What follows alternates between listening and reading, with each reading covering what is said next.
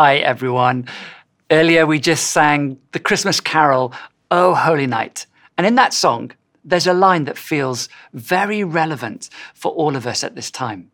It says, A thrill of hope, the weary world rejoices. I think the whole world is feeling a little bit weary right now. Maybe you feel like that too. But this Christmas, the song says that we can rejoice because of a thrill of hope. Would you like to know the thrill of hope today? Hope is not wishful thinking, it's not a vague belief or blind optimism. Hope is concrete, it's certain, and hope has a name. You see, hope is found ultimately in a person, the person of Jesus Christ. The missionary bishop Lesslie Newbigin, was once asked if he felt optimism or despair over the state of the world. He replied, I am neither an optimist nor a pessimist. I simply know this Jesus Christ is risen from the dead. We celebrate at Christmas the birth of Jesus because hope was born into the world. God with us. A child in a crib who would become a man on a cross, dying for the sins of the world to make humankind right with God.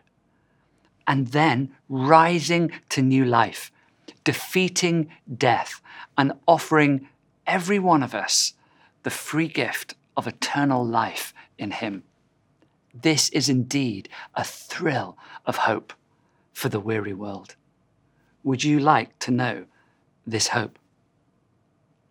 Now, you, you might feel like you're too old to grasp hope now, or, or perhaps you've had a tough year or two and you feel that too much has happened to you in life to ever have hope reborn in you.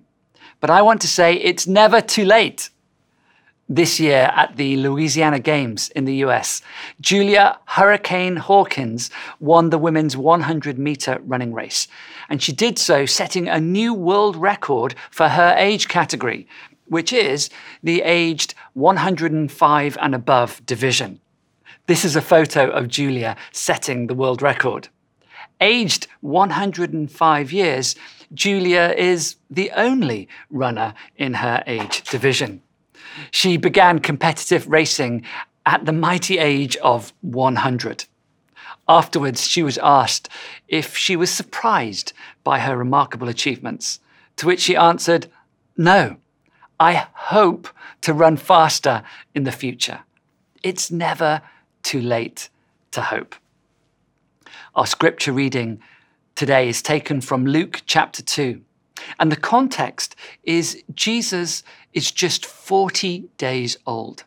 And in accordance with Old Testament law, his mother Mary and his father Joseph bring him to the temple to present him to God and to receive ritual purification for the mother.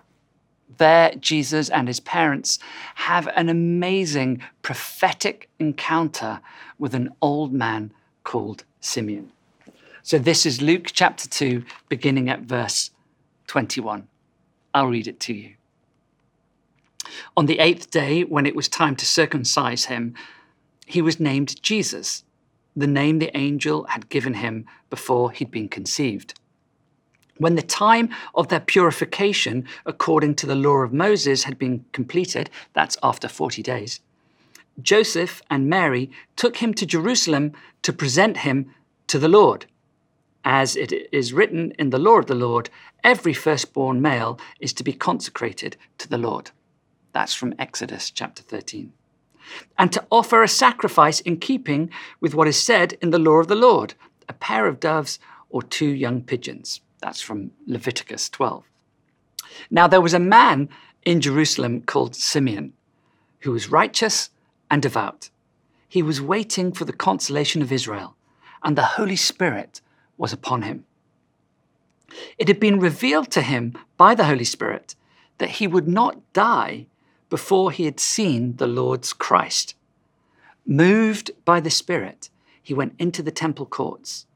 When the parents brought in the child Jesus to do for him what the custom of the law required, Simeon took him in his arms and praised God, saying, Sovereign Lord, as you have promised, you now dismiss, dis, you now dismiss your servant in peace.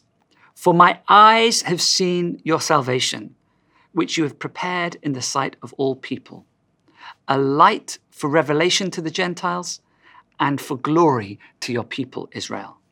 The child's father and mother marveled at what was said about him. Amen. How can we have the hope that was born in a stable that first Christmas, born in our hearts this Christmas, and experience the thrill of hope? Well, we find the answer in the experience of this old man, Simeon. Now, Luke doesn't tell us, but ancient sources suggest that Simeon could be Simeon ben Hillel, head of the Sanhedrin, a religious council until AD 10, and the son of the famed Jewish rabbi Hillel, and therefore the father of the equally famous, famous Gamaliel, who taught the Apostle Paul. The only other suggestion is that Simeon could have been the high priest at the time of Jesus' birth.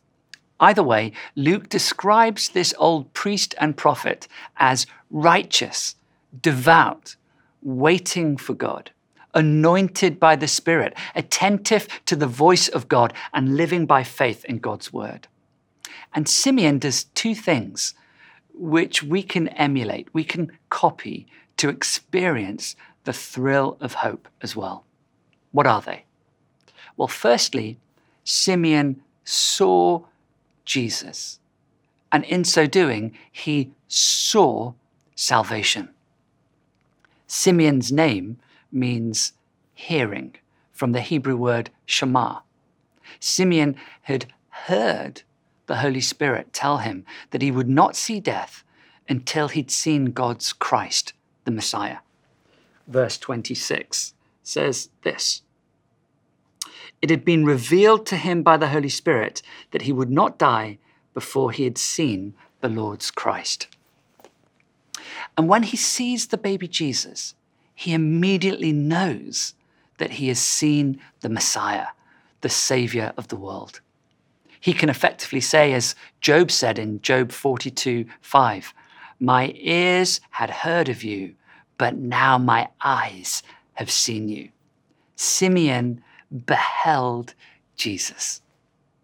Now, you might say, okay, yes, but seeing is believing. It's fine for Simeon. He actually saw Jesus physically. How can I believe when I can't physically see Jesus now? But to see Jesus has always meant to see who he is with eyes of faith. You see, on that day when his parents presented him at the temple, the temple would have been packed full of lots of other people wanting to get close to God. But only Simeon, and later we're told the old prophetess Anna, only they saw Jesus for who he is with eyes of faith. Everyone else that day just saw another little boy from Galilee. After his resurrection, Jesus said to Thomas, Because you've seen me, you have believed. But blessed are those who have not seen physically and yet have believed. So, how can we have these eyes of faith? to see Jesus as our living hope today? Well, Jesus is the only person ever to have had a whole series of books written about them, the Old Testament, before actually being born. And Jesus' fulfillment of Old Testament prophecy about him is extraordinary. As the seed of a woman Genesis 3:15, the Messiah had to come out of humanity. As the seed of Abraham, Genesis 12, 7, the Messiah had to come out of the nation of Israel. As the seed of Judah, the Messiah had to come from the tribe of Judah. As the seed of David, the Messiah had to be of the family line of David. Jesus fulfilled all, full, all four requirements. But it didn't stop there. The New Testament contains 343 Old Testament quotations and 2,309 allusions and verbal parallels of the Old Testament. The professor of maths and astronomy, Dr. Peter Stoner, estimated that the probability of, G- of Jesus fulfilling just 48 of these Old Testament prophecies about the Messiah would be a staggering 1 to 10 to the power of 157.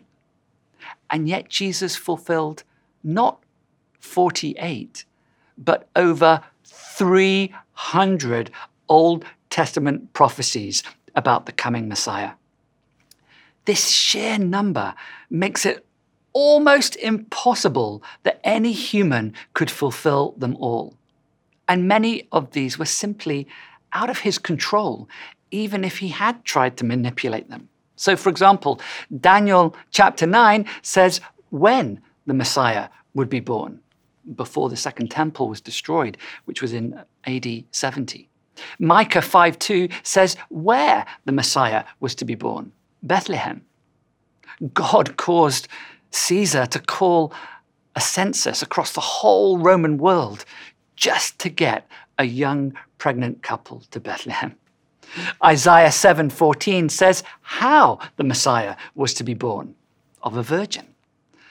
Isaiah 35 says what the Messiah, what the Messiah would do opening the eyes of the blind, the ears of the deaf, and healing the lame. Numbers 21 9 says that he would be crucified, lifted up. Job 19 says that he would be resurrected. Messianic rabbi Jonathan Bernis says this If Jesus is not the Messiah, who is? There are no other candidates. You can see with eyes of faith, just as Simeon did, the one who is your living hope. And when you see Jesus, you see salvation. In verses 29 to 32, Simeon breaks out into song. It's known as the Nunc Dimittis, the Song of Simeon. And in verse 30, he says this For my eyes have seen your salvation, which you've prepared in the sight of all nations. The clue was in this child's name Jesus, or Jehoshua in Hebrew, means deliverer, rescuer, or savior. And who is this salvation for? Well, not simply Israel, but a salvation prepared for all nations. For we all need saving. A little boy wrote a letter to Santa at Christmas. It said, Dear Santa, there are three boys in my house. There's John, aged nine, Brian, aged eight, and Norman, aged six. John is good none of the time. Brian is good some of the time. Norman is good all of the time. I am Norman. Now, none of us is good all the time. This Christ child grew up to die on a cross for every one of us so that we can know forgiveness, peace, and salvation. See Jesus with eyes of faith this Christmas, and you see salvation. Secondly, we see that Simeon held Jesus. Simeon beheld Jesus, but then also held him. I love verse 28. It says this Simeon took him in his arms and praised God. In Jesus, the infinite became infant. And Simeon held in his arms the one who holds the whole world in his hands. Simeon held God here in flesh and blood. You know, it's never been God's desire to simply be known by us or believed in from afar. God's always wanted to, to embrace us and be embraced by us. Jesus willed from all eternity to be brought to us and held by us. It is not God, but rather humankind, you and me, that is made and kept a distance. In Isaiah 64 7, the prophet Isaiah mourns with God that no one calls on your name or strives to lay hold of you. But Jesus opened wide his arms from crib to cross, inviting embrace. He was held by his mother Mary and by Simeon. He allowed a sinful woman to anoint his feet and kiss them. He healed, healed the woman with the issue of bleeding who held on to him as the crowds pressed in on him. He allowed John to lean back on his chest at their last meal together. And he invited Thomas to put his finger into the wounds in his hands and his hand in his side. He allowed people to touch him. He comes to us up close and personal. To take hold of Jesus is to take hold of hope. But you might say again, how do we take hold of him today? Well, when Jesus had risen from the dead and ascended to heaven, he then sent his Holy Spirit so that we might forever hold God up close and personal.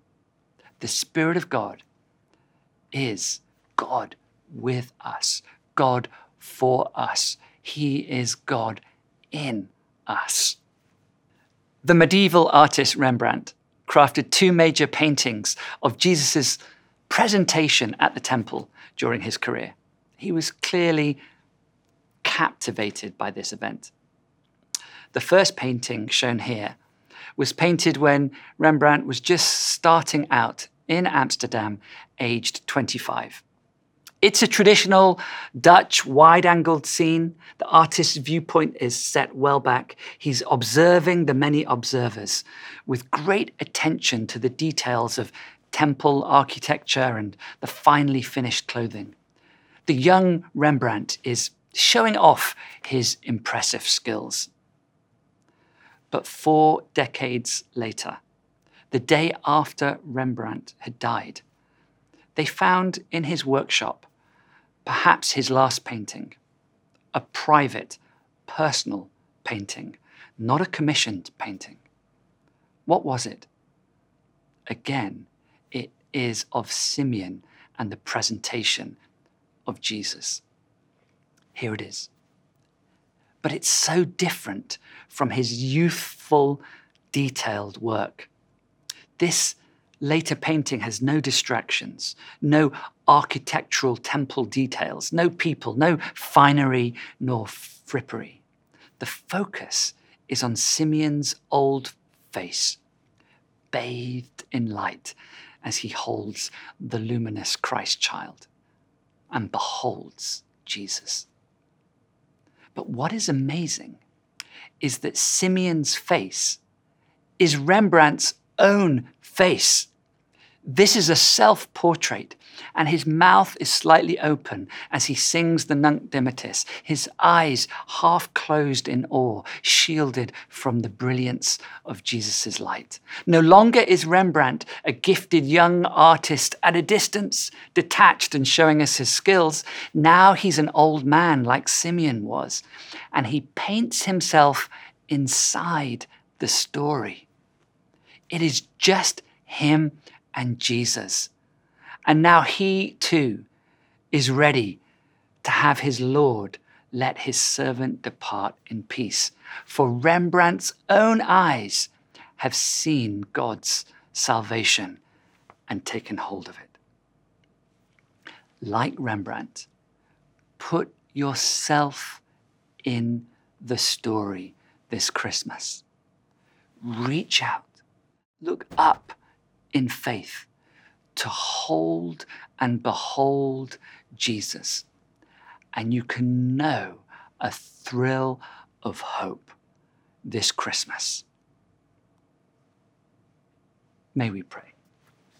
If you want to behold Jesus, to take hold of hope and receive that gift of eternal life, of peace, then just echo this prayer in your heart right now that I'm going to read.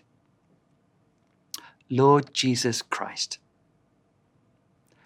I am sorry for the things I have done wrong in my life. Just take a few moments to ask for his forgiveness for anything particular that comes to your conscience.